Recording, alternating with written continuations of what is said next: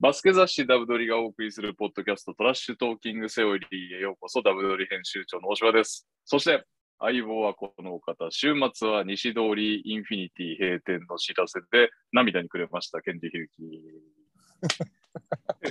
いや、数あるネタの中からそれをチョイスしてくるんだと思って。 人人が悪いな。 いやいやいや、福岡にいたの23歳頃、そうですね。もうだいぶ若かりし頃で すね。 VV 言わせてた頃の思い出の店が。はい。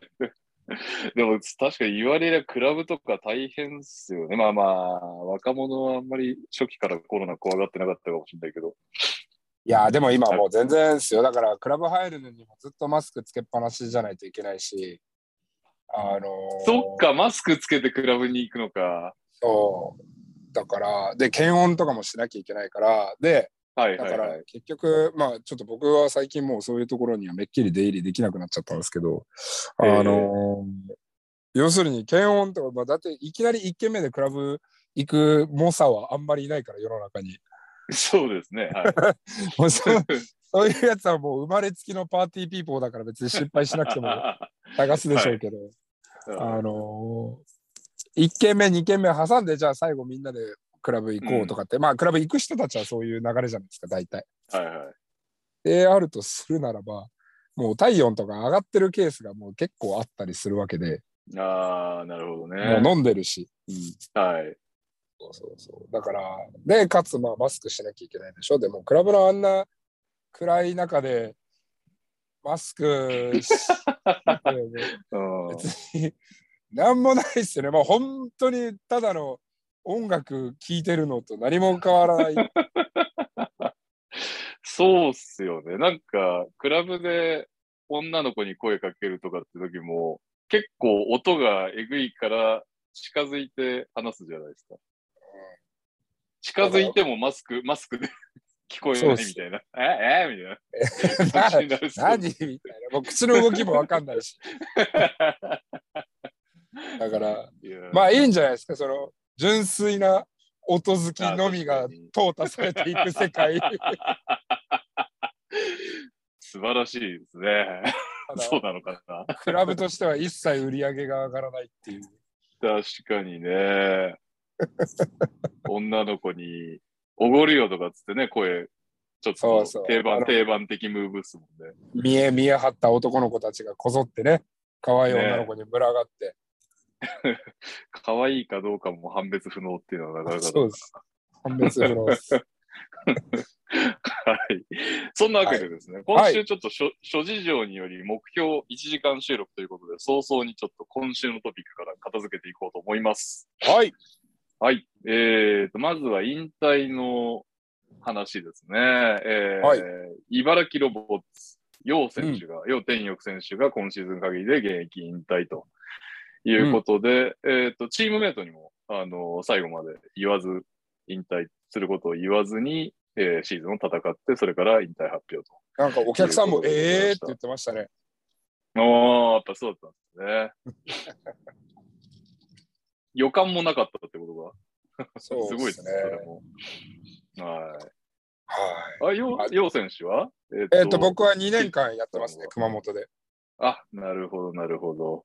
うんととても男気のあるいい子ですよ。おうあ、そうなんですね。またどっかで、コーチなり、トレーナーなり、活躍を見られるといいですね。まあもう次は決まってるみたいなんで、あの僕は安心しましたけどね、ああ、よかったですね。ははいい。うん。はい。えー、そして、えー、あ、これちょっと順番が変ではありますが、 一個ちょっと忘れないうちに挟みましょう。私的に驚いたニュースなんですけど、3x3 の、あ、そうだ、ひるきさんがね、スリストムでやられるということで、それもニュースでした。すみません、落ちてたけど。いえいええ。ー、私の友人のでもあります、あと修二選手と、うん。この間ね、先シーズン、昨シーズン挨拶もさせてもらったジョン・ジョーニー選手と、そしてヒルキさんがいる スリーストだいーぶやかましいチームにはなります。ン、賑やかなチームに。 いやー、ちょっと見に行きますわ。絶い対どやっーかで。もう僕、なんかをまだこう、うるさい、うるさい年も取って、そんななんか使ってくれるチームがあるんですね。 いやいやいやいやいやありがたい限りですよ。いやいやいやいや。だって、スリスも結構良かったですよね、去年。スリストも結構去年は良かったですね。そうですよね。今年も活躍期待ですね。はい、えっ頑張りまとす。、うんはい。それで、そのプレミアが、あのーちょっとどの程度ちゃんと、で、人数とかも分かってないんですけど、まだ私。はい。チケット制になるんですかこれは。なんかあの、チケット発売の方が出てまして、はいえっ、と、3x3.eggs オフィシャルストアで販売できると、販売されているということで、うんこれはか、まあ、もうついにというか、ちょっともう、どうやってこう、 あの、お金を生んでいくのかが永遠の課題だった 3x3 に、ひとまずちょっとこのチケット制導入ということで、どうなるかうね、ん。私としてはかなり。そうですね、注目の今までそうです結ねはい構無料だったからっていうところでうんうん。人気を得ていた部分もあったので、どうなっていくのかは、僕もそのビジネス的には見ものですね。そうですよね。うん、まあでも、おそらくそのオープンスペースでやるっていう手法は変わらないだろうから、うん。席を売るみたいな感じなんいいですかねいいいい席を売るっていうことじゃないですかね。なるほど、なるほうん、はい。ど。はい。まあ、シーズン的にね、夏真っ盛りの時にもやったりするから、ちょっと木陰で休めるんだったら、お金払ってってもっていう感まじあ、もある。方はいらっしゃるでしょうね。はい。まあ、なかなか、また見守って、続報を、樋口さんも出てることですね。続はい報を追っていきましょう。うんえーそして、うーん、まあ、その他系のニュースで、これも一個ね、えー先週かな先々先週か先々週か、あの、みんなが利用していたバスナビさんが亡くなりますというはい。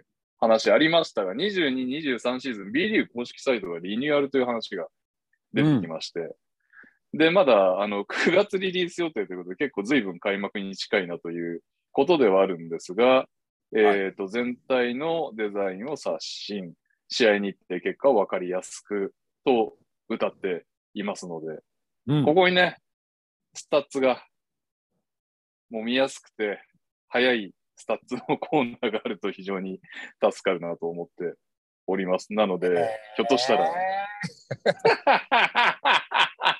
何ですか、そう、信用してない感じは。 信用はしてないでしょ。B リーグのあの日程のわからなさが分かりづれえよってもう何年も言ってんのに。いやいや、一新ですよ。全体のデザインを刷新してますからね。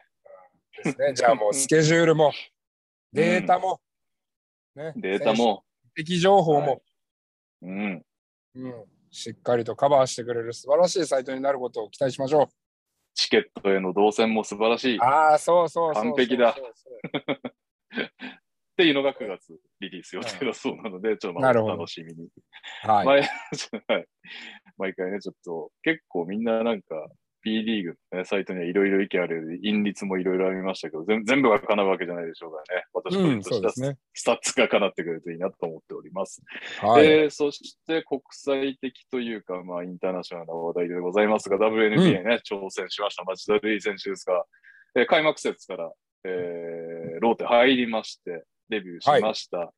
え2得点2リバ、2リバウンド、2アシストということだったんですけど、チームね、そこから3連勝ぐらいしてまして、うんえっ、とコロナのプロトコルかな、あのナターシャ・クラウドってめちゃくちゃうまいスタメンのガードがいるんですけど、彼女がいなかったので、この間の試合は町田選手初スタメンも経験されてましたんで、うん楽しみですね。えっ、と、楽天さんも拾ってるし、あと、WNBA の Facebook でも見れるということなので、興味ある方、ぜひぜひ、町田さん一緒に応援しましょうん、全然通用してますよね。なんかやっぱりあのオリンピックでの活躍があのチーム力だけっていうわけではなくて、彼女自身のやっぱりスキルっていうのが素晴らしいものだなっていうのはあの証明をしてくれてるんじゃないでしょうかね。う。そうですね。うん、ただまあもっとできる感じしますね。まだまだ。うん、まだまだだと思います。まあ、合流多分チームの中でも遅かったでしょうからね。そうで、ですねガードはやっぱりこう、合流して日が経ってくると馴染みそうな感じありますよね。ね、言葉の壁もありますからね、多分本人も確かに。多分うんどんどん習得していくでしょうからね、その言語だったりコミュニケーションの方法っていうのは。ああ、そうですね。言語だけでないですもんね。うん。いろんな習慣、ジェスチャー含んで覚えてあとはあのバスケットの用語が意外と日本とアメリカとで違ったりするんで、は。ああ、はいはいはいはいはい。というかその流行語みたいなのが結構アメリカのバスケットがあるというか、うんうんうんうん。まああの早いんでやっぱりアメリカとかヨーロッパは新しいものがどんどん出てくるから、はいはいなんであまあそうその辺とかをはい。はい。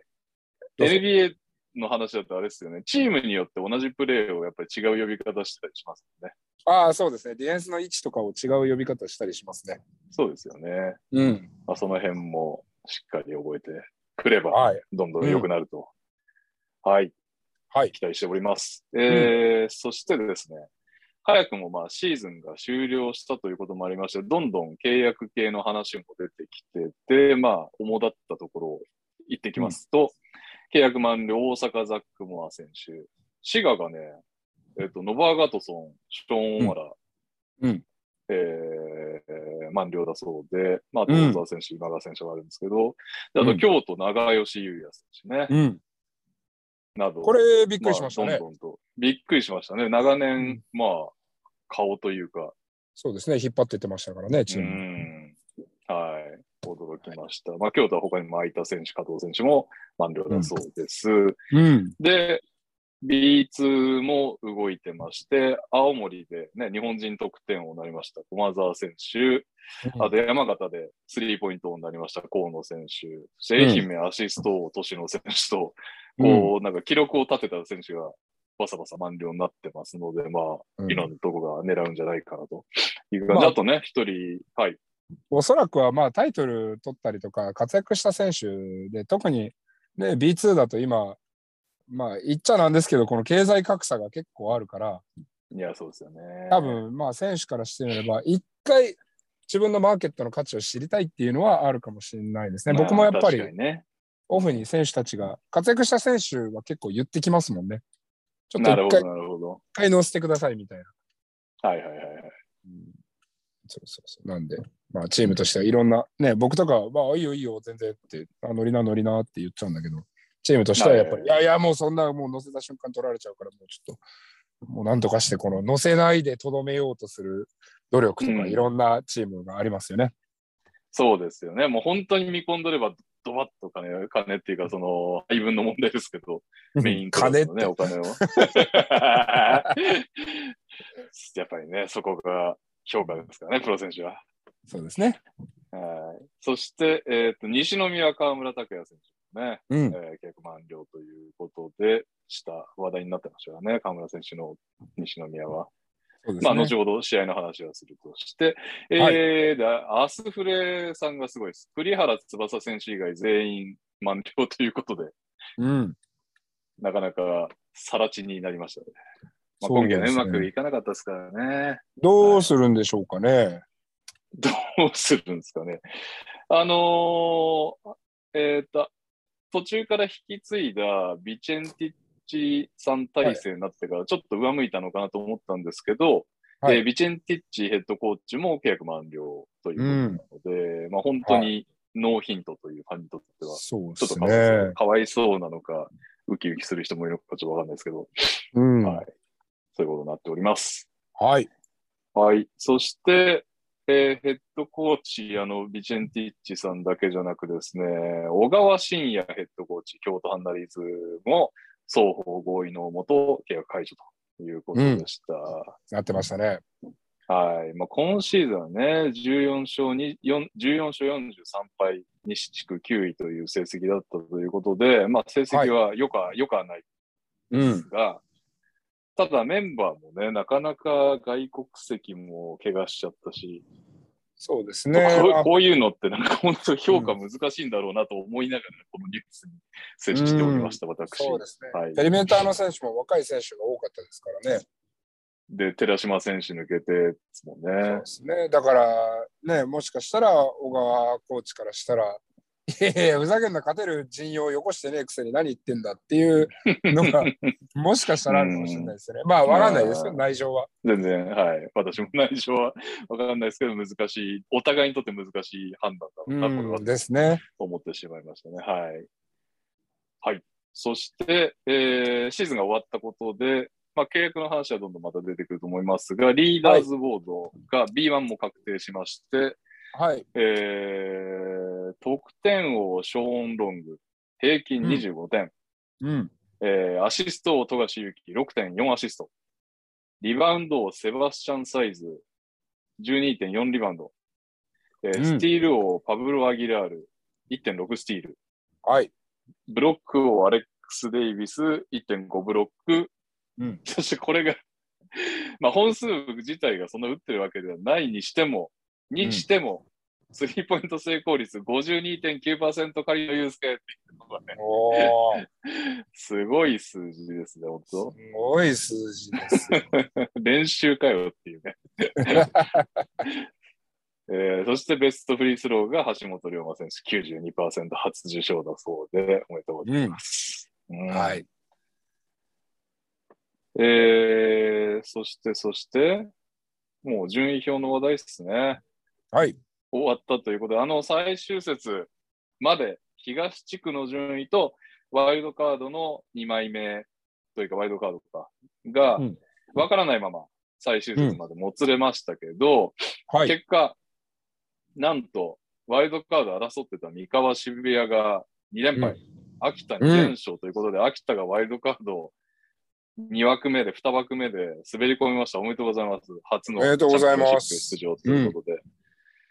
結果、えー対戦カード、ブラケットですね。西地区1位、琉球、対ワイルドカード2位、秋田。うん。えーそして西地区2位、島根対東地区3位、東京。 うん。で、この、この2組がこう、勝ち上がった同士が戦います。はい。えーで、東地区1位、千葉対ワイルドカード1位、宇都宮。えぐいっ どすんねなカードここが そして東地区2位、川崎対西地区3位、名古屋となってますので、うんまはあ、ちょっと予想などしていきたいんですけど、怪我人情報がちょっとまだわかんないのがありまして、まあ、琉はい球最後の方、ダーラム選手出てないで、うんうんまあ、おそらくね、まあ、私の選手はもう出ないでしょうし、うん牧、選手もちょっと怪しいような雰囲気うん。という話でしたね。で、秋田は、アイバーソン選手が出るのか出れないのかとそういでうす状ね。は態のようです。はい。い。じゃあ、一個ずつやってください。このカードどうですか予想は。えー、二勝戦勝ですよね。はい。えー、琉球2-0で。おこれは被りましたね。はい。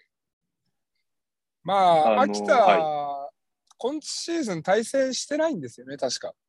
そうですね。はい。うん、で、ダーラムも多分僕は大事を取ってプレーオフに合わせてるんじゃないかななんていうふうに思ってるんで、なるほど、なるほど。はい。やっぱり琉球の方が、その勝ってる回数が多いっていうのは、それだけいろんなシチュエーションをくぐり抜けてきてるってことだと思うので、うんまあ、その中でいくと、やっぱり、あの、いい試合はすると思うんですよ。特にどちらかね、2個ともブローアウトっていうことはないと思うんですけど、はい。この中でやっぱりその勝ち方をいろんな方法を知ってるっていう意味では琉球がちょっと今年は結構成熟してるのかなというふうには思ってしまいますね。うんそうっすよね。あと、秋田がなんか最後の方、ちょっとしま、ギリいけたけど、こうなんか、うん僕最初の状況から言うと、もう秋田がガガガッと自分自力でワイルドカード決める感じなのかなって勝手に思ってたら、意外と他力本願な 勝ち上がり方だったんで、あれっていう、ちょっとまあ、相葉さんいなかったっていうのはあるんでしょうけど、はいまあ、い茨城に負けたりとかっていうのもありまそうしなたしんでねす。ようね。んなんで、ちょっとそんな、今、今の状態がめっちゃいいとは思えないかったので、琉琉球2-0に私も予想します。はい。はい。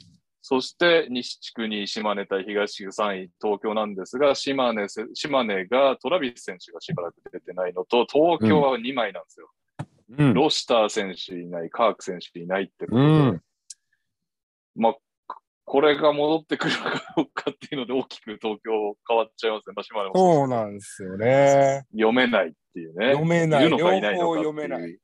うん、ただ、い結局ない、はい。あ、どうぞ。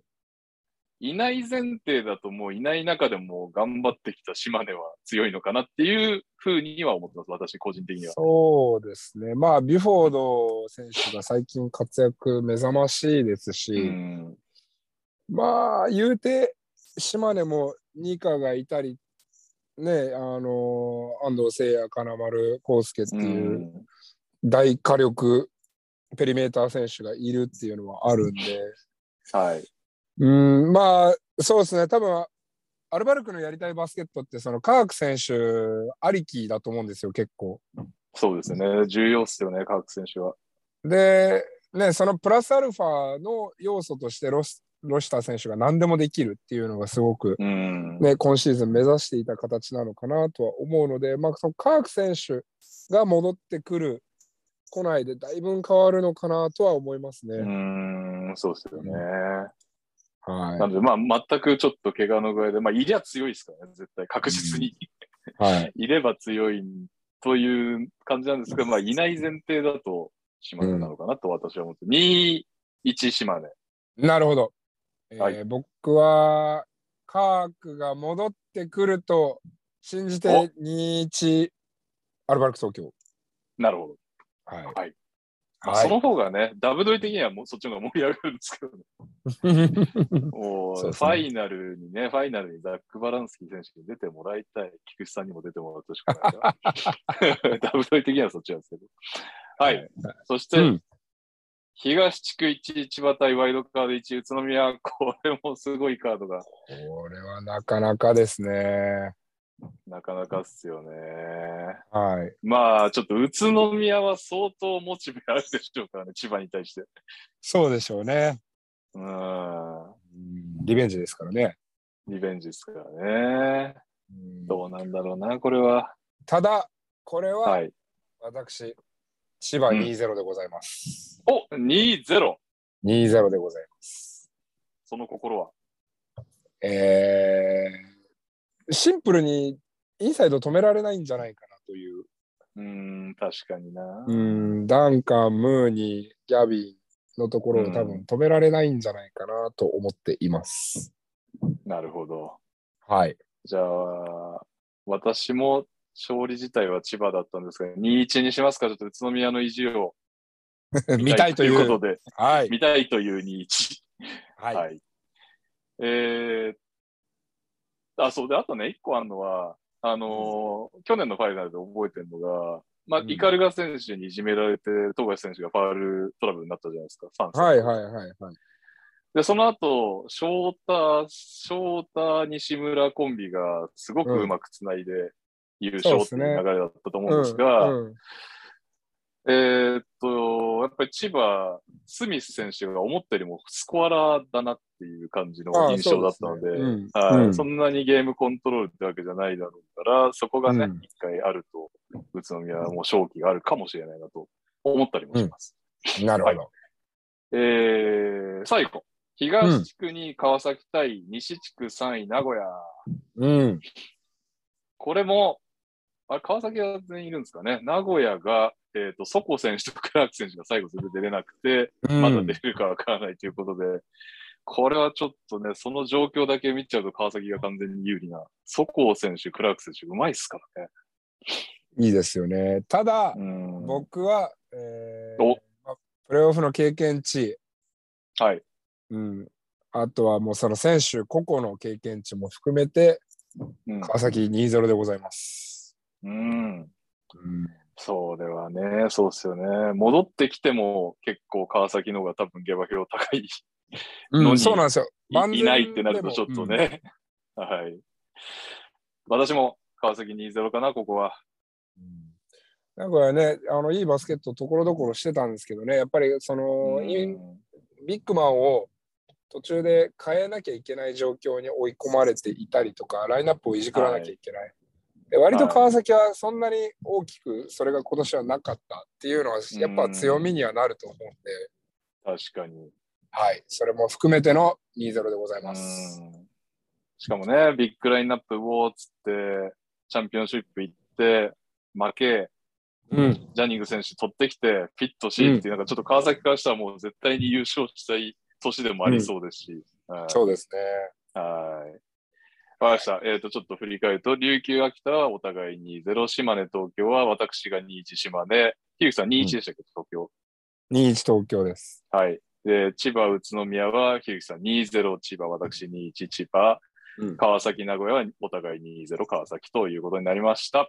はい。えーそして B2 のブラケットですね。うんえーと、B2 はファーストラウンドがすでに終了しまして、はい。えー西地区1位、香川、対ワイルドカード1位、佐賀が2-0で香川が勝ちました。う ん。えーこちらは、ひるきさんが現地に行ったゲーム1、後ほどピックアップゲームのコーナーで取り上げます。はい。えーそして、東地区2位仙台が東地区3位福島を2-1で破り、カンファレンスセミファイナルで香川と戦います。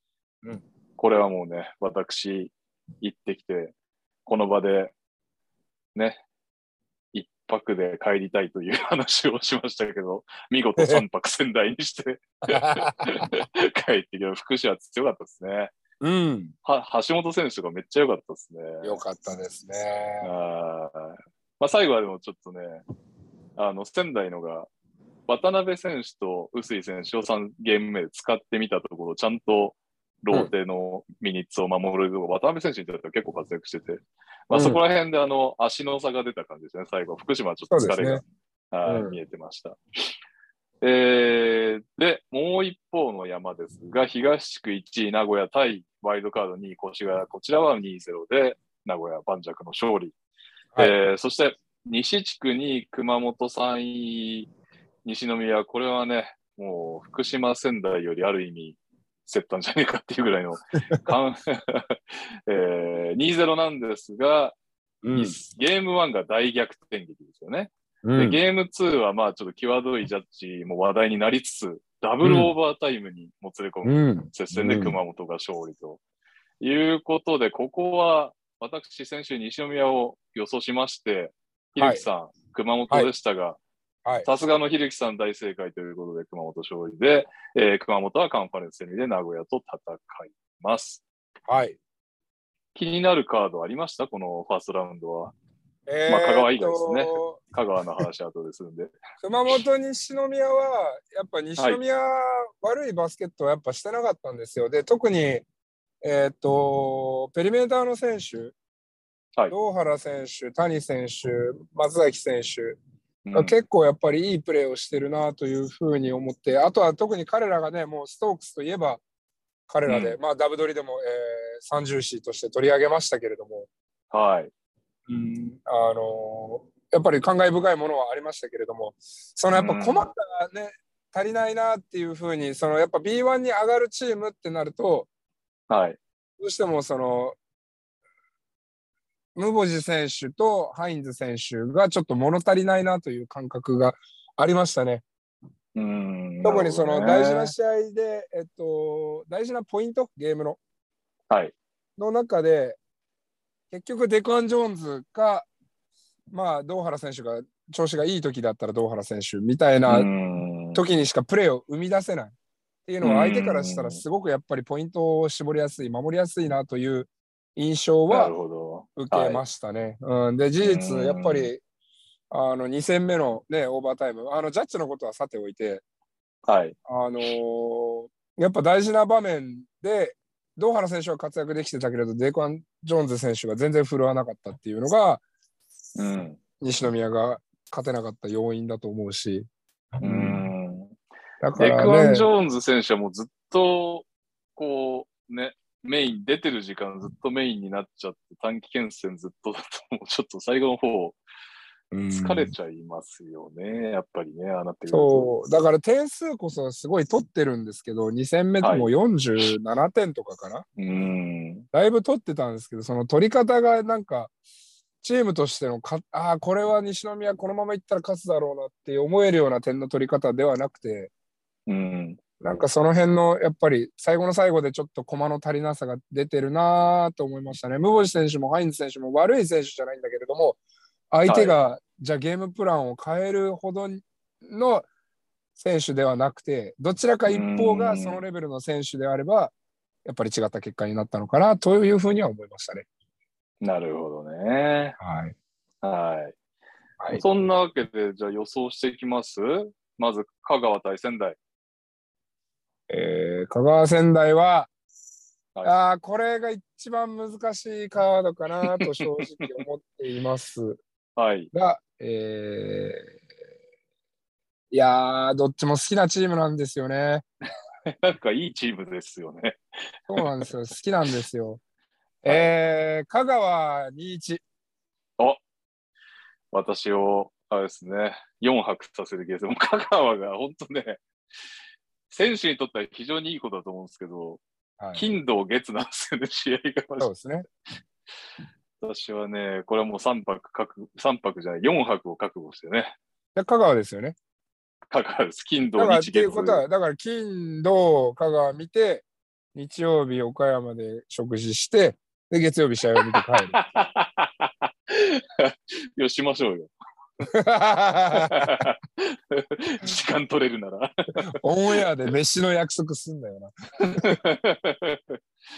はいで、私は、だから、本当は、えーっと、日曜日に帰って家族サービスをしたいところですが、そんな甘い試合にはなんでないだろうなと思いつつ、はい。まあ、ここまで追っかけたんで、2、1仙台希望っすかね。でも、香川もね、実はね、社外取締役友達なんですけどね。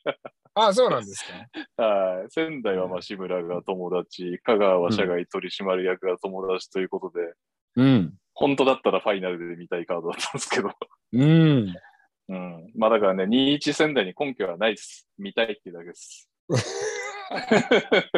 まあ、バスケット的なところでいくと、まあ、もちろん、ポイントとしては、バーレル選手をどうやって抑えるか。うん、そうですね。ねバーレルは良かったですね、ファーストラウンド。そうで、えっ、と、逆に仙台はどうやって、ウッドベリーと、あと、アンガス・ブラントをどうやって抑えるかだと思うんですよね。そうですね。うん。なんで、そそここのら辺外が国。籍やっぱ良かったですね、ピックアップゲームで見ても。なんうか、本当にそのなんか、テレビゲーム的な感覚で、うんブラント選手、うんバーレル選手が総裁ぐらいってか、うんその実力的にゲームに与える影響として、って考えちゃうと、やっぱそう考えると外国籍のとこ結構香川が強いのかなとか思っちゃったりね。そうですね。しますどよう、ねまあ、で、まあ、あとは香川がやっぱスリーポイントがすごく特徴なんで、うん、そうですね。うん、そこあが、のトランジションからね、入れられちゃうとちょっと仙台はダメですね。トランジションディフェンスがや守れるのかっていう。そうですね、だからまあ、こ今週の練習は、きっと藤田ヘッドコーチはバーレルに、ちょっともう頼むからこの試合だけはもう文句言わずに、スプリントバックしてくれってバーレルに言ってるんじゃないでしょうかね。そうっすよね。まあ、あとはターンオーバーから、あのあの結構福島にも速攻やられましたからね。うんそうですねターンオーバーをなくす、止められるところは、あんスポーツマンにならないようにファールでうまく止めてくるなど、などなど、うん いろいろもうもう全てを使って勝っていただきたいと。まだ調子は上がってますね。あの、うん本当渡辺良かったのはでかかったです。渡辺翔太選手がす、えー渡辺翔太選手、岡田大輝選手に夢を見てますので、私、頑張ってください。うんうんうんはい。えーそしてもう一方の山ですが、名古屋対熊本ですね。はい。これは名古屋2-0ですかね、私は。あー先に言われてしまったので、じゃあ2-1にしときます。あえ 出たて変える、あえて変えるために。 まだやっぱりちょっと名古屋の総合力抜けてる感ありますね。そうですね、割と盤石ですからね、まあ、越谷、今年そんなに完成されてないとはいえ、プレーオフ出場チームに50点差ですからね。ちょっとね、どうしちゃったのって感じでしょうね、ゲームはね。いやー、うんですね、あとはその止める、まあ、さっきの話じゃないですけど、止めるポイントがすごく多いと思うんで、名古屋は。はい。はい。そこがね、どうなるかっていう感じですね。うんマッチアップも比較的悪くないなと思うし、あのーね、ハミルトン選手とピーク選手がもちろんキーポイント、キーファクターにはなるんですけれども、あの、キカ選手もいる。で、かつ、えーっと、ペリメーターの、えー、アスレチックな、えーっと、名前をどう忘れしてしまった。ジョーンズ選手でしたっけあ、ジョーンズ、はい、ジョーンズ。はい。もいるんで、はい。なんで、そこの部分でも、こう、割と、ハミルトン選手だったり、ピーク選手を、こう、少しは自由にさせないっていううん。ことが、他チームよりできるのかなっていうことを考えると、まあ、熊本がやっぱり、うんオフェンスがもう、立ち行かないと、熊本はもう絶対点数は取られるチームなんで、何をどうしても。 そうですよね。そういう設計になってますよね。はい。なので、まあ、そこを鑑みて、僕は、うん。まあ、名古屋。まあ、そのオフェンス力が1個当たれば、1個熊本取れるかもしれないですけど、ちょっと僕は名古う屋んかなと思いますね。そうですね。ハミルトンピークが両方40点ぐらい取らないと勝てないかもしれないけど、頑張ってくださはい。い。はい。はい。そんな予想が終わりまして、えーとですね、えっ、と、ベスト5を1週ごとにカテゴリーを上げていこうということで、先週 B3、はベスト5を発表しましたが、今週は B2 ベスト5でございます。はい。はい。じゃあ、よろしいでしょうか私から言っちゃいます。あどうぞどうぞひるきさんどうぞ。そうですね。いやいやひるきさん、大正解ということで、私から 述べさせていただきますと、えー、迷いましたが、香川小玉選手、うん。熊本木田選手、うん。名古屋ルーク・エヴァンス選手、ランダル選手、うん。そして無理やり最後に仙台バーレルをねじ込みましなるほど。た。はい無理やり感ありますけど。 無理やり感。い やいや、はいいいんじゃないでしょうか。はい、ひるきさん。えー私はちょっともう前回の、えっ、と、B3、B3 ですよね、ん先週出したのが。先週 BC でございます。はい。の時も、えっ、と、まあ、ちょっと、ここは日本人、外国人関係なく、ベストを選んでしまったので、ああ、は今いは回いはい。今回二も通り、やってましたよね、先週。そうですね。今回は、えー木田選手は一緒です。おお、はい。はい。で、えーウッドベリー選手。うん。悩みました、僕も。はい。はい。石川海人選手。おお、はい。えーアンガス・ブラント選手。うん。えっ、と、誰だ、最後。忘れちゃラっンた。ダいルじゃないんですか。や、ハミルトンです。おおすごい。ハミルトン選手来ましたか。まあ、アシストもできてたからな。なん、まあ、なんか、その、難しいっすよね。MV、うーん、難しいっすね。なんか、いや、そのやっぱ、FE 名古屋は今年強すぎて、結構プレータイムがバラバラしてたりとかっていうのがあるから、めっちゃ強かった時の宇都宮現象ですね。今年の琉球とかもちょっと選びにくかったですね。一人はああ、そうっすね、そうっすね。なんで、それがあってのことっすかね。まあだから、ハミルトン選手とランダル選手を入れ替えるのは全然ありかなとはちょっと思いましたね。まあ、ぶっちぎり優勝チームのね、うんケースですからね。はい。で、日本人をもう一人差し込むとすれば、うん。僕も小玉選手ですかね。うーんうん。まあ、結構消去法に、やっぱり外国、ススタッツ的な話ですけど、外国籍依存がより高まる感じはあります。B1 とかってなると。かまあ、堂原ですかね。ああ、そうですね。うん、ただまあ、今シーズンのスタッツ的なところでいくと、そんなにね、まあ、あの今言った日本人選手は、多分木田選手がちょっと突出してるぐらいで、そうですね。すごいスタッツだし、まあちゃんとね、ファーストラウンドも活躍してたし。うん、石川選手も例年に比べると、やっぱ、そのまあ、勝ちすぎてる分、ちょっとスタッツが落ちてるのと、あとはまあ笹山選手がバックアップでいるっていうのもあって、うん確か多に。分ね、例年より圧倒的な、うわあ、石川海人っぽいスタッツだなっていうことではないんですけど、やっぱりまあ存在感はあったので、うんうん、なんか、あの、謎に3がめっちゃ確率下がってますね。ちょっと僕、そこまで名古屋の試合見てるわけじゃないですけど、うん、し、見たときはなんか入ってた気もするんだけど、なんか、あれ珍しく石川海人選手、スリー入ってそうるですね。あんまり入ってないですね。そうですよね。まあどうなんでしょうね。そこ辺ので、今年が自分がこうファーストオプションじゃなくてもいいっていう中でいくと、うん、その要するにまあグリーンライトな時間帯がね、あー熊本にいた時とか仙台にいた時よりかは、うんうんうんうん。ちょっと、まあ自分でもコントロールしてるっていう可能性もあるし、そうでしょうね。確かにね。うんもちろんやっぱりね、バスケット選手ですから、勝ちを一番優先するのが、ね、彼らのモットーだと思うので、うん。かな確とかによアシスト4.9、ターンオーバー1.7。うん、手堅素い晴。らしい、素晴らしい数 字。本当に素晴らしい。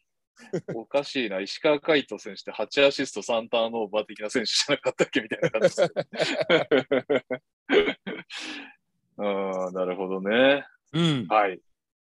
受賞者の方、おめでとうございます。 ダブドリアワード。商品商品はございませんが。 しかも僕らもちゃんと選べてないっていう、8人ぐらい選んじゃってるっていやいやいや、ひるきさんのやつですよ。正解は。いう。いえいえいえ。いや僕もなんだかんだ選びきれてないですから、ああ、ドーハラもいいなって今は思っちゃってますから、あ、そうだ。で、全は然ベスト5、当然ね、だけなんですけど、私はもう本当にね、岡田大輝すごいなと思って、あの、新人賞を勝手にあげたいと思ってますよ。 うん、スキル満載でしたね、この間のプレーオやばかったですね。フ。という か、本当になんかもう、仙台おかしいな、もう一番うまいんですよね、どう考えても明らか に。どういうことっていう、特別指定が一番うまいというね、ぐらい、でも岡田選手がやっぱちょっとスペシャルですね。スペシャルでしたね。よかったですね。はい。はい。はいわわ渡辺翔太に続いて、そうですね。チームシューハーリーが、チームシューハリチーに活躍ームシューハーリーが活躍躍動しておおりますね。ははい。い。はい。ということで、以上、今週のトピックのコーナーでした。続いてはピックアップゲームです。そうエクスペリエンスプレゼンツピックアップゲーム。友人や家族への贈り物探しにお困りの方へ、そうエクスペリエンスのギフトはきっかけのギフトです。例えば、ゆっくり休んでほしいパートナーに個室スパエステチケットを、結婚したての友人夫婦に何百ものコースから2人でできる体験が選べる4-2ギフトを、こんな時でもお出かけしたい子供がいる友人に公園で役立つグッズがお取り寄せできるパークライフギフトを、さまざまな贈り物の用途に合わせて体験ギフトお取り寄せギフトカスタムオーダーのギフトをラインナップ3000円台から5万円台まで幅広い予算に対応した50種類の商品があります一度はやってみたかったことこんな機会がなければできなかったこと総エクスペリエンスのギフトを送って実現してもらいましょ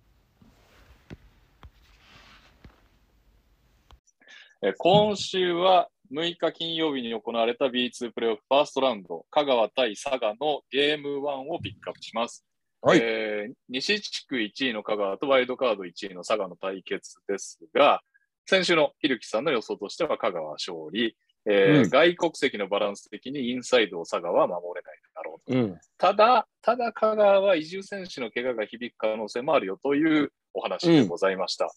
はい。えー両チームのスタメンですが、香川は児玉孝之、えー谷口博樹、飯田亮、テレンス・ウッドベリー、アンガス・ブラと、えーうん対する佐賀はレイナルド・ガルシア、隅田大輝、西川貴信、マイルズ・ヘソン、ファイ・パプムールとうんいうスタメンになっています。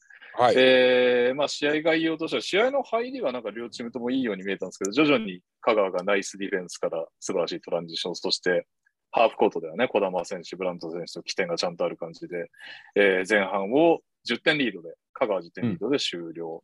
ただ、後半早々からね、ディフェンスのインテンシティを佐賀が上げてきて、ナイスディフェンスから立て続けに速攻を決めて、いきなり6-0ランをかまし、なんと第3クォーターを32対22ということで、このクォーター取ります。で、香川1点リードで迎えた第4クォーターだったんですが、第 3, 第3クォーターのね、勢いのまま一時佐賀4点リードまで行くんですが、なんと、好調だったヘソンどうしたという立て続け2ファールでいきなりファールアウトいなくなり、うん。まあ、結局そこが痛手となったかなという形で香川再逆転、最後まで接戦ではあったけど、94対90で香川勝利とはいい。う感じの試合でございました。えー個人サッツは、勝った香川、アンガス・ブラント25点、15リバウンド、5アシスト、テレンス・ウッドベリー21点、10リバウンド、5アシスト、児玉孝之13点、えー負けた佐賀ですが、レイナルド・ガルシア29点、6リバウンド、5アシスト、2スティールマイルズ・ヘソン21.7リバウンド2ブロック、えー岸田敦樹12.3アシストという内容でした。えーさっきもお伝えした通り、なんと、この好ゲームをひゆきさんが現地でご覧になっていたということで、お話うんを聞かせていただきたいと思います。そうですね。まあ、えっとね、第一クォーター、点差こそそんなに離れてないんですけど、やっぱり香川の方が簡単に点数は取れてるんですよ。うーん、なるほど、なるほうんど。で、それはゲームを通してやっぱりずっと見られていた現象ではあったので、はい。やっぱりあんまり負ける気は、その香川が負ける気はしないだろうなと思いながら見ていました。はい。で、まあ、どうしてもやっぱりその、得点のを相手に、えっと簡単に取られてしまうで、自分たちが苦労して取らなきゃいけないっていう状況がある中で、はい。で、行くと、えっと、佐賀としては多分テンポを上げないとちょっと辛いだろうなというところがあったと思うんです。なので、はいまあ、後半のディフェンスのプレッシャーを、えーね、強めたりっていうところは素晴らしかったと思います。事実、やっぱり、あのー、児玉選手が良くない時間帯もありましたし、うんはい。あーこれはバックアップ大変だろうなと思い、うんえー、伊集院選手がいないのがここで響いてくるのかなという、本当にもう予想通りになって、僕もびっくりしていたんではすいはいはがい、ええそこを代わって出た森田君が、すごく素晴らしい活躍をして、うんうんうん。あの、本当に上手につないだと思います。で、彼もね、そんなにじゃあ、えー、伊集選手や児玉選手ほどメインのポイントカードでずっと今まで出ていたかといえばそうではなかった選手ではあるにもかかわらず、うんあのしっかりとパフォーマンス高いパフォーマンスを残してくれたので結構香川のゲームを救ったんじゃないかなというふうには思いましたね。うーん。うん確かに、そこ、本当私も見ながら、あ、ポイントここじゃんって思ったところで、しっかりとね、活躍しましたね、い森田選手ね。うん、だから多は分、佐賀からしたらもう完全にノーマークでしょうから、い、なそうでしょうね。確かに誰ってなってたと思いますから、 はいはいはい。だからそういった意味では素晴らしかったと思いますね。あとはまあ、香川のシューター陣が、えっと結構きついところでちゃんとシュートを沈めれたのは大きかったのと、あれなあ、羨ましく感じちゃったよな。なんか、うん特に飯田選手とかもうガルシア選手につきまくって、おそらくもう、体えぐえぐの状態でね、超大事なところで2本連続でスリー決めたりとかしてましたもうん、だからそこが大きかったのと、まあ、森田選手のつなぎが良かったのプラス、えっとちょっと相性が悪いなと思って、何かっていうと、えっと、はいその要するに佐賀としてはテンポを上げたいし、ターンオーバーも作りたいし、どんどんプレッシャーをかけたい中で、んね。あのウッドベリー選手がボール運んでこれちゃうんで、うん。うん、そうですよね。そこが結構佐賀としては、ちょっときつかったかなというふうには思いました。うん、なるほど。うんですね。まあ、佐賀も、ね、いいところ、やっぱりヘソン選手もガルシア選手も、あとは岸田選手、まあ、本当にもう数字通りだなと思うんですけど、いい活躍はしてたんですよ。はい。うん、なんだけれども、うん、相手の高さをやっぱり抑えきれないっていうところは大きく出たんじゃないでしょうかね。うん。あとあれか、ちょっとすいません。試合概要でお伝え忘れちゃったんですけど、隅田選手が怪我でいなくなっちゃいましたね。あの、えーと、第3クォーターのディフェンスから速攻、ディフェンスから速攻って時間帯で結構目立った活躍をしてたとは思いうんはでいすけど、。はい。そこもちょっと差がとしては痛手な。そうですね。あ西川君もあんまり振るわなかったですしね。うん、そうですね。だからそこがね、やっぱりどちらかがディフェンスでしっかりストップすることであったり、まあ、得点をあ得点を量産するっていうところがある程度どちらかが欲しいっていう状況ではあったと思うんですけれども、うん。まあそうにですしねろきついとは思いますね。結局ヘソン選手が退場になったのは、まあね、そはいのスクリーンプレーからの、ね、ボールと関係ないところのファウルだったんで、まあ見てる人からしたらつまんねえ笛吹きやがってと思っただろうけれども。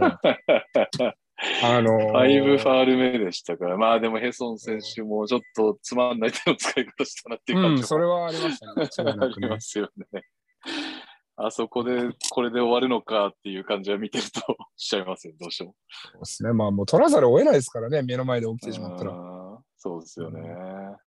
はい。なんで、まあ、ただ、それがね、あの、結局、まあ、あのプレーはスクリーンプレーでしたけれども、なんかやっぱはいりその、アンガス・ブラント選手を起点にして、ズレを作られたり、余分に寄らなきゃいけなかったりとか、リバウンドを取られてブレイクに持ち込まれちゃったりとかっていう中で、やっぱりファウルがかさんでってしまうのはね、ある種しょうがないことではあると思うんで、ローテーションもうんなるほどなるほどきついはずだし、パップ選手が、あの、ファウル込んでると。そうですよねうんちょっとパプ選手も本当頑張ってたけど、ブラント選手は止められなかったですもんね、ただでさえ。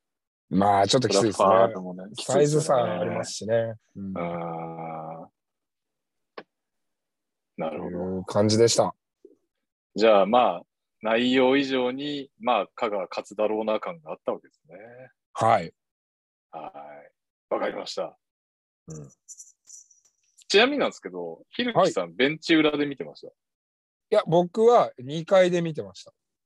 た。あ、二回、あの、ベンチ側っすかえー、あ、ベンチ側です。俺ちょっとなんか、ひるきさん、え、当日の服ってコンでしたえーっと、黒のジャケットを羽織ってました。あ、黒のジャケットが違うかな。はい。あれ、ひる2き階、さんかな2階って思いながのら一番。前にいました。真ん中ぐらいの。イオンの後ろですね。はいはいはいはい。うんいや、違うかもしれないけど、これかなとか思いながら 見てたんすけど。でもやっぱり、りあれですね、あのー香川県と岡山県ってその共通のテレビ局が、えっと、あるんですよね、何個か。はいはいはいはい。で、僕が今岡山県内のテレビとか出させてもらってるんで、すごく声をかけていただけることが多くて、皆さん、おーうん、B2 上がってね、期待してるよって言ってくれたりして、で僕も、いや、もう B1 行ってくださいよ、一緒に上がりましょうとかっつって、うんうんうなんん。か良かったですね、この瀬戸内コネクションが。いえ、 いいっすね。 はい。よかったと思います。まあ、香川もね、やっぱりその BJ 時代に、はえー2勝50何敗とかいう大記録を叩き出してるクラブで、で、それが今や、あと2個勝てば B1 なんですから、はい。そうですよね。あと2個勝てば B1、そしてあの時のヘッドコーチ前田さんは、今、うん、ついに、えーチャンピオンシップに臨むというね、すごいですよね。暗い時期もあればいい時期も来ますからっていう。うん。例えば、あその、う瀬ですよね戸、はい。うん瀬戸内で思い出したんですけど、なんか、瀬戸内海の海側に家描いてみたいなインスタをしてたって、はタいはレいコはいミが僕のとこに来ました。いやいや、あのーあれなん ですよ。はい。あの、岡山県の瀬戸内市に、はい。牛牛窓っていう地域があるんですけど、うんうんうんはい。まあ誰が言ったか知らないが、まあ岡山県内の人たちは日本のエーゲ海と自分たちで歌ってるという地域がござい まして。そうなんですかめっちゃ綺麗ってことえめっちゃ綺麗なんですよ。めっちゃ綺麗だし、へーおしゃれなカフェとかもちらほらあって。そう、そうなんですね。そうそうそうそう。えで、あのーで、まあ、まさに僕の今、えっと、うちのアシスタントをしている、あの、はい大森選手というのが、あ、大森コーチというのがいるんですけど、もともと選手だった子で、まあ、それこそ高松とかでプレーしてて、その前田健ー、三時代に。おー。おーおーおーはい。なんだけど、彼が瀬戸内市の出身で、うーん、そうなんこうすごいね瀬戸内推しをしてくるんですよ。いや、いいとこっすはいよは、みたいな。はいはい。そう。って言って、ああ、まあじゃあもうちょっと、家でも、別荘でも買うか、っつって、みたいな冗談で、自分の家すらないくせに別荘とか言って るから、なるほどね。牛窓覚えとこいや、日綺本の麗らしいですよ。う。はいでもさすがに。に、今度じゃあ来た時に一緒に行きましょうとは言えねおしゃれカフェで綺麗な海を覗きながら、え。おじさん二人が。 ああ、あー社長、絵面がひどいことになりますね。なんか、あ、まあ僕らがすげえ富豪とかだったら、なんか絵にはなりますけどね。めっちゃもうああ、確かなるほどね。余裕し生かかしなたい、車で。そうそう、余裕しかないおじさま二人がもう、日本のエーゲ海をひた走るっていう。それはいいっすね。 ただまあ残念ながら僕ら二人とも富豪ではないですからね。不合ではないですね。頑張りまましあょう。まあカジュアルな格好してますからね、普段。 そうですね。帽子とかかぶっちゃいますからね。はい。というわけで、はいえーっと、あ、そっか。エンディング行こうとしちゃったけど、次週の、次節の注目カードですね。はい。えー、B1 のブラケットから行きますね、当然ね。そして琉球、秋田、島根、東京、千葉、宇都宮、川崎、名古屋ですが、はいまあ、読めないっていう共通の意見だったのは島根、東京と千葉、宇都宮ですけど、うん。うん。あ、違うか。千葉、宇都宮は千葉って言ったのか。木口さんが。千葉に行はいのか。で、一番割れたのが島根、東京ですね。島根東京よりかはやっぱここは千葉宇都宮じゃないですかやはり、私もそんな気はしてました。バチリそうだなという。うん ここはまあ僕も2-0とは言いましたけどはい。いっちゃおもろいのはここでしょファーストラウンドうん、そうです ね。リベンジマッチってこともありますからね。はいでは、えーっと、うん次節の、え、これもだから、まあ、いいですね。最近のお決まりの一番、はいせ何何試合あるかもわかりませんけど、一番競った試合を見えてっ、とこよう一番競った試合か、はい、第3戦までいったら第3戦にしましょうよああ、いいっすよ。 だってそうし第ましょうか3戦までいったら多分僕らもうバスケットのバスケットの血がうずうずしちゃってどうせ第3戦見るからそうですね。確かに。はいじゃあ、第3戦にしましょう。ああ、でもあれか、これ。れ、第3戦行ったら、これ、大島さん、仙台、香川と被る可能性があるのか。 そうだ。まあまあ、ライブでは見れないかもしれませんが、はい。可能性としてはね。はい。はい。というわけで、えー、次節は、千葉、宇都宮のゲーム2で終わればセッター4、ゲーム3までいけばゲーム3をお届けしますので、ぜひ皆さんもこのシリーズ一緒に注目してください。はいえーこの番組は各コーナーのスポンサー様募集中です。ご興味ある企業様はツイッターでご連絡ください。そして、聞いてくださっている皆様、ご意見、ご感想はツイッターでハッシュタグトラッシュトーキングセオリーまでお願いします。うん。えー今週も投稿いただきましたがね、ちょっと時間の関係でパパパッといきたいと思います。角さん。えー私は6年前の高2の頃、偶然 YouTube で見た大倉颯太選手に魅了され、バスケに興味を持ち、地元のグラウジーズの応援をし始めました。うあのん、時はハンドボール部からバスケ部に転部することも考えました。お二人はバスケに魅了された瞬間、バスケを好きだと感じた瞬間を覚えていますかうーん。全然覚えてねえななんでしょうね。あの、豊玉南小学校にいた野田くんっていう僕と仲良かった子がバスケすげえ好きで、結構割とその影響で始めたんで、 最初はなんかバスケ野田君の、の影響で。そう、バスケといえば野田野田くんっていうイメージでしたね。うーん。僕はなんでしょうね。あのー僕が小学校3年か2年か、そのぐらいの時に、うん。ポート、ポートランド対サクラメントのシリーズは、むっちゃバスケ楽しいって思って見てたっすね。え、何年ぐらいですか、それ。小学校、ああ、だから93、4年ぐらいじゃないですか。ああ。まだそんな見てねえな。カンファレンなるほどスセミファイナルで、なるポートランドが、スタッダマイヤー、スティーブ・スミス、ピッペン、ブライアン・グラント、サボニス、ラシード・オレスとかっていう陣容で、ほどはい。あ、じゃあもうちょっと後ですね。93、4だと、あれですね。あ、レイカーズだ、相手。キングスじゃないわ。レイカーズだ。はいはいはいはい。うん。あれだ。はいはいはいはい。ジェイルのちょい前ぐらいですよね。うんなんうかんちうょんっとだんだん変になっちゃう前のブレイザーズって感じですよね。おそらくそう。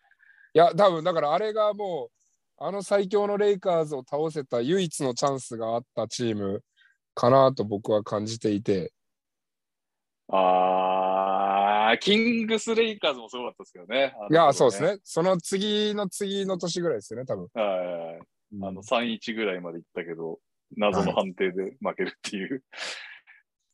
だからまあ、あの辺がやっぱぱ。はい。バスケめっちゃ面白いと思ってて、しかもあの時って結構やっぱ、まだ結構荒くれてたじゃないですか、NBA が。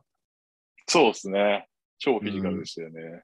そうで、 なんかロッカールームに行く途中で、ピッペンがそこら辺にある機材とかをもう粉々にしてる 映像とか映ってたりいやー、熱いシリーズでしたね。いや、で、なんかその暴れてるのが好きなんじゃなくて、なんかこの人たちこんなに本気で打ち込んでる、このバスケって何みたいになって、うんうんうん、なるほどね。もちろん僕は小学校2年生からバスケットしてましたけど、なんかやっぱりもう、ん、画面からでも伝わってくるなんかこの鳥肌立つ熱量みたいなのがこうんうたまらたまらなくてはいはいはい。結構それが僕の原点ちゃ原点かもしれないですねだからやっぱいまだに好きな選手って言われたらピッペンとかって言っちゃいますも んねまあ、 じゃあ今ちょっと最近のピッペン心配じゃないですか。そうですねジョーダンの悪口本出しちゃったりしてね。大丈夫なのか、あの人っていう。金ないです かねいや、それ心配になりますよね。NBA 選手は破産の話も結構多いから、ああなってくると大丈夫かっていう。まあまあ、それはさておきね、ピッペンの良い時代があったということで。えー、では行きましょう。宮島トンボのチームを信じるタンちゃん。うんえーなんとなく今の B リーグを見ていると、インサイドもある程度スリーが打てるべきみたいな雰囲気を感じています。いわゆるどっしりとゴール下で構えるセンターというのはこれからは不要になってしまうのでしょうか。うんいや需要はあるんじゃないでしょうか需要はありますよね。うんだって香川香川しかりはい。 FE 名古屋しかり、広島しかり、うん全然いまだまだまだ、まあ、まだまだっていうか、うん、全然需要があるチームあるじゃないですか。まあもちろん日本のスタイルとね、世界のスタイルが違ったりするっていうのはあるけれども、全然 B はまだセンターは生きてるっすね。生きてますね。 うん、で、まあ、じ結局時代ってこう行ったり来たりするから、また今、スリーポイント全盛の時代ですけど、またね、どこぞの、どこぞのヨーロッパ人とかアメリカ人がまたこの新たな画期的なバスケットを生み出し て、止めらんねえ。センター1枚絶対必要だみたいな。そう昔は、昔はスリーポイントを打つのが、俺たちの時代はかっこよかったんだよとかっつって、なんかもう、 インサイドではいは3い人ぐらいなぎ倒してくるビッグマン全盛とかの時代がまた来るかもしれないじゃな いですか。そうですね。はいはい。ということです。ということです。はい。はい。えー、そして、秋右衛門さん、今更ながら僕に、僕的に今シーズンベスト入場シーンです。音楽、ひるきヘッドコーチのキャラ、お茶目な中、すべてが合致したシーンではないでしょうか。これ小、B2 小学決定戦でやらないかな、ダメですか、ひるきさんということで、なぜかというと、仁義なき戦いのテーマで入場したという。あーチャララーチャララーってやつですね。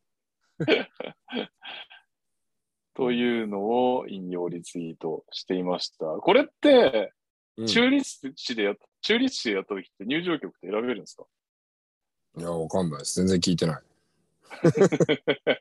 もう試合、試合を勝つことにいっぱいいっぱいで全然何も考えてない。でも多分、いや、選べないんじゃないですかね。あの、結局なんか、その催し物とかもやっぱ各チームそれぞれできないんで、はい。できないんでって言われて千葉がなんかやってたら、おい、またズブズブかよとかって文句言いそうだけど俺。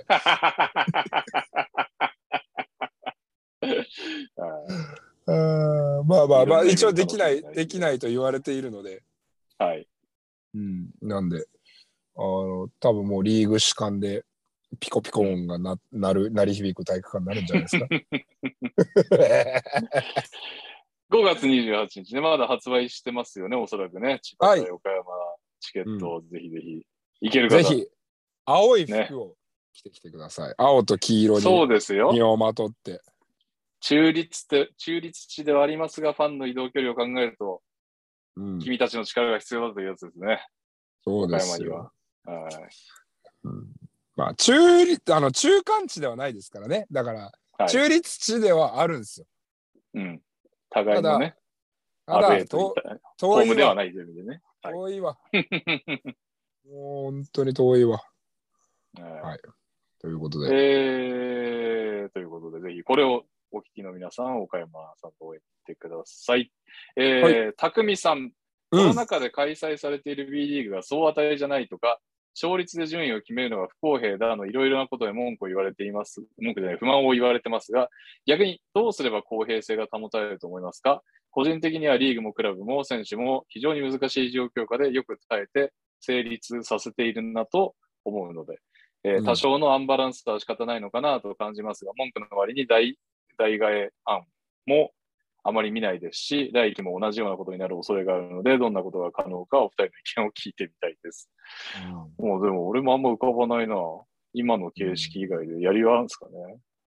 うん。まあ、試合数少なくするとか、ああ、なるほどね。その、競技の公平性を保つんであれば、まあはい別に試合数を少なくして、うん。この、ね、この9月から5月の間に、はい。各各チーム2回ずつ対戦してね、みたいな。ああ。だからなる30ほど試合ぐらいにすればいいんじゃないですか。36試合とか。うん。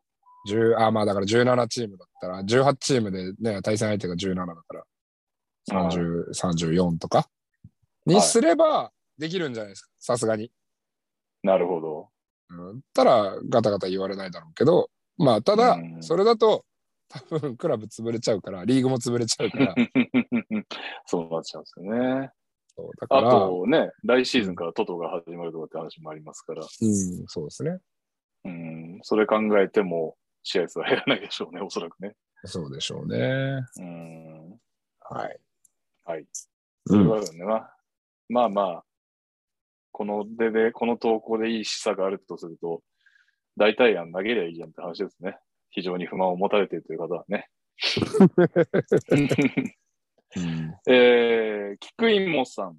うん。ひるきさんからメッセージ、かっこアルバルクらしいプレーを見れる、強く生きてをいただいてとても嬉しかった です。このメッセージは何度も舐め、ま、回そうと思ってますし、舐め回しています。最終節現場では宇都宮に負けてしまいましたが、舐め舐めしていたので消去を保てました。その効果もあってか、ゲーム2では比江島比江島選手が上げまこになり、女性ファンを喜ばせていましたが、ハードワークし、強固なディフェンスを見せたアルバルクが勝利しました。本当にありがとうございました。うんだそうです。何この人、やだ、キモい。なめなめしてる、やだ、怖い。 何度も聞いたんでしょうね。心が折れそうな時に、ひるきさんの言葉をなめ回されたんですか、僕は。舐め回されたんですね。あさようでございますか。ああ、なるほど。えっと、えー、なんだってで、質問が入ってこないんだ、なめなめ言ってっから。ーええーっっと、 と、大丈夫です。ありがとうございました的なメッセージです。大丈夫ではい。えーウッシーさん、久々投稿です、私が応援している京都はシーズン終了翌日にヘッドコーチ、翌々日にアシスタントコーチと早々に契約解除発表となりました。前回放送でヘッドコーチは早めに決まった方がいいとのことでしたが、その布石なのか、ひるきさん見解をいただきたいです。結果が全てだと分かっていながら早々発表に正直戸惑いが大きく。なるほど。まあそうですよね。ファンはやっぱ一喜一憂しますからね。す。うん。まあ、さすがに次の当てがあるでしょ。さすがに、さすがに。さすがにそうですよね。か、死ぬほど仲悪いかのどっちかっすね。ああ、そのパターンもたまにあるからな。あるっす、あるっす、あるっす。ありましたよね。もうヘッドコーチの方から、はい。もうシーズン終わったらすぐ出してくださいみたいな。リリース出してください。パターンは、まあ、ありえなくはないけど、うんなんか僕は小川さんがそんな血気盛んな方のようにはあんまり思えないので、うんおそらくは次の当てがあるんじゃないでしょうなるほか。ど。はといい。うことで、じゃあ、心安らかにまだいていただければと、京都ファンの方と。うん。あれの続報聞かないですね。そういえば京都ですもんね。浜口さんが訴えたみたいな話ありましたよね。もう、あれ気になりますよね。気になるけど、全く情報が出てこないですね。ああいうの、ああいうのこそもっと表にバンバン出して、どんどんクリーンにしてきゃいいのにな。そのクリーンってそですいうかねなん、かそういう問題が。どっちがいい悪いとかっていうことじゃなくて、そのケーススタディになるから、結局じゃあ次回、次回はそうならないようにこうしようねを他のクラブが学べるから、まあ要するに熊本の件とかとも一緒だけど、ああ、そうですね。はい。うん、はい。えーっと、あ、ちょっと巻き巻きですね。あと、いいですよ。ここあれが巻き巻き行きましょう。おっさんバスケレフさん、お久しぶりです。は B2 いプレーオフについて質問です。えークォーターファイナルの西宮、熊本はハードな試合でしたが、今年もあと少し届かなかった西宮、今後の課題は何だと思われますか大柴さん、ひるきさん、お二人の意見を伺いたいです。うんまあ、こちら先ほどね、お話ありましたうん。通り、ちょっともう一、二枚、まあ、そもそも選手が足りないということですよね、ひるきさん的には。そう。昇格するには。ですね、僕的には。まあ、中西とかあの辺がいるんだったら、ウィングの選手、だからハインズ選手じゃなくて、もっとゴリゴリのウィングの選手取っても面白いかなとは思いましたけどね。うん、なるほど。ハインズ選手がやっぱ結構僕は物足りなかったですね。ムボイ選手は別に悪い選手じゃないんですよ。いろいろなことができないだけで。うん、うん、なるほど。うんまあ、役割はあるという。うん、だからハインズ選手がちょっと僕はやっぱりどうしても物足りなかったですね。うんまうあ、ん相手がね、ペリメーターでめちゃくちゃすごい選手が2枚揃ってるだけに、この比較ともなりますしね。そうですね。うん。はい、ということで、選手層、選手うん編成的なところがね、とはいあの課題じゃないでしょうか。おっさん、バスケレフさん、投稿ありがとうございました。えーりっちゃん、うん大、柴さん、ひるきさん、こんにちは。B こんリにちはーグで導入したダイナミックプライシングについて、それぞれの試験を聞いてみたいです。コロナ禍前はシーズンチケットを購入していました。固定席ではないので、いろんな席に座り、楽しめたので、よしあしあわれると思いますが、よろしくお願いします。ああ、よくわかってるんだよな。これってダイナミックプライシングがあると、シーズンチケットはなくなるってことでシーズンチケットはシーズンチケットで別じゃないかすかああ。な。多分。それは席選べるんですよね、多分。私の席って感じで。うん。だからシーズンチケットは、はい。それ、ダイナミックプライジングにこう左右されないから割とお得感が出るんじゃないですかね。うー ん。 知らんけど。はちょっとこの辺はね、僕も不安内でね、あんまり、い。はい。まだ、勉強しておきます。うん、そう、勉強しておき ます。すいません。はい。はい、そしてあとはね、鈴木ちゃんから収録時点では発表されていなかった B3D の MVP とベスト5。ひるきさんも MVP はボンズと予想。さらには46分20秒あたりでボンズでなければ B3 の事務所を爆破するとぶっ飛び発言もということでやってますが、爆破されずに済んだという、土井健さんにも指摘されてますが、B3 事務所が爆破されずに済んだことに、マット・ボンズはちゃんと MVP でしたと。うそんうですね。おめでとうございます。 おめでとうございます。よかったです。え、てか僕、ドンピシャじゃないですか、多分。 お、ベスト5もって感じですかベスト5、ああ、だから、ボンズを MVP にしちゃったから、僕多分、ジェフは選んでないですよね、ギブスは。ああー、はいはいはいはいはいはい。あ、そうあかあ、だからそこが、いや、もうだから、そうですね。MVP はベスト5に入るだろうっていう話なんですけどね。入りますよね。でも B3 はなぜか別。まあみんなに賞を分け与えてみんな喜べっていう慈悲の心かもしれないですね。優しいな、B3 リーグ。 B1 はベスト5の中から最多得票が MVP ですからね。まあ、そのね、システム自体はあんま良くないんじゃないかって言いましたけど。だから MVP がベスト5いる状態ではありますね、B1 の場合は。まあはいどっちかに統一してほしいですね。確かに。 はい。はい。はい。というわけで、えー今週も皆さん、投稿ありがとうございました。